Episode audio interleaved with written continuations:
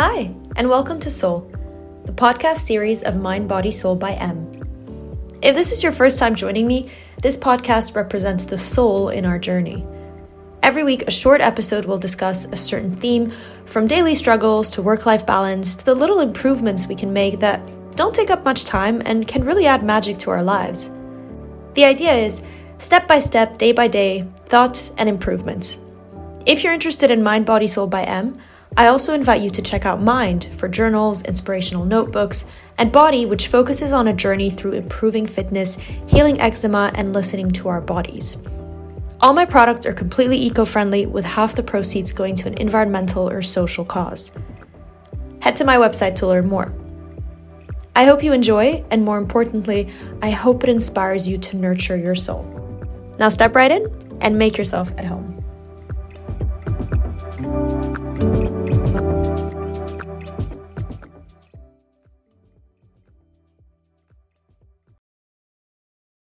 There, and welcome to today's episode of Soul.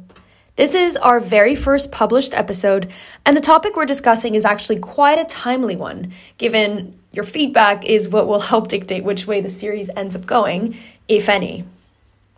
Job interviews, careers, relationships, peers. Today we're talking about rejection. Now, have you ever had an interview where you could tell halfway through that you weren't getting the job? It can be anything really a date, a client pitch, hanging out with new friends, a course that you're taking. It happened to me recently, but it was actually only a few minutes into the interview. I spoke to someone who was very nice for a position that I was quite intrigued by. It was in my field, I had all the needed skills, but there was one skill that I was hoping to acquire on the job. And less than halfway through the interview, it was over. I could tell just by the look on her face. So then I started mentioning something else about how my goals align with the company's mission and position, and how I'm aligned not only to the mission of the company, but specifically to the job and to the team. But deep down, I knew that she had made her decision. And then she actually told me that I didn't get it. Rejection. Whether it's a job, a relationship, it hurts and it highlights one big thought in our heads I'm not good enough.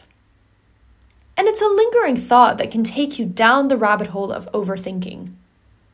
Now, there are two important things to do when this happens to refrain from falling into that hole. And that's what I'd like to be discussing today. First, you want to take a moment to feel what you feel. Rejection is hard, and it's important to take time going through what we need to. But most importantly, don't dwell on it. It is critical to go through the feeling phase and then immediately fill that with self love. Remind yourself that it's not that you're not good enough, it's that it wasn't good for you. You know how in a relationship people often say, It's not you, it's me. Well, the second thing is, have the courage to change the way you look at it. Even if they say that, we always tend to believe that, oh, no, no, it's definitely me. But actually, sometimes it's neither of you. It's just that it doesn't fit. And that's a very important thing. If you had to put on a show during the interview to get the job, or you weren't being completely yourself during a date, or whatever it is, then do you really want to be a part of something where it doesn't really match your true and real self? Would you want to keep putting up a show? And let's say you didn't have to put a show, right? Let's say you were being yourself, but then they still wouldn't want you then think about it the other way instead. Imagine you're interviewing for a job in, I don't know, investment banking, and you're being completely yourself, extrovert, happy, artistic, whatever it is. But then imagine you did get the job, and you realize that everyone on the team is very much quiet, very different, is not as colorful as you. Would you want to be in that team, or would you find that they're slowly draining your energy? It's taking away that colorful soul that you have. Sometimes things would look good on a resume, or a person looks good on an app, or a course looks good on whatever diploma it is you're getting. But we really need to believe whatever is meant for us is going to come to us. By being our true self, that is how we'll be able to fit in right where we belong, or perhaps even build a new space to make sure that everyone can belong. So, two important things to take away. When it comes to rejection, feel what you feel, but have the courage to change the way you look at it.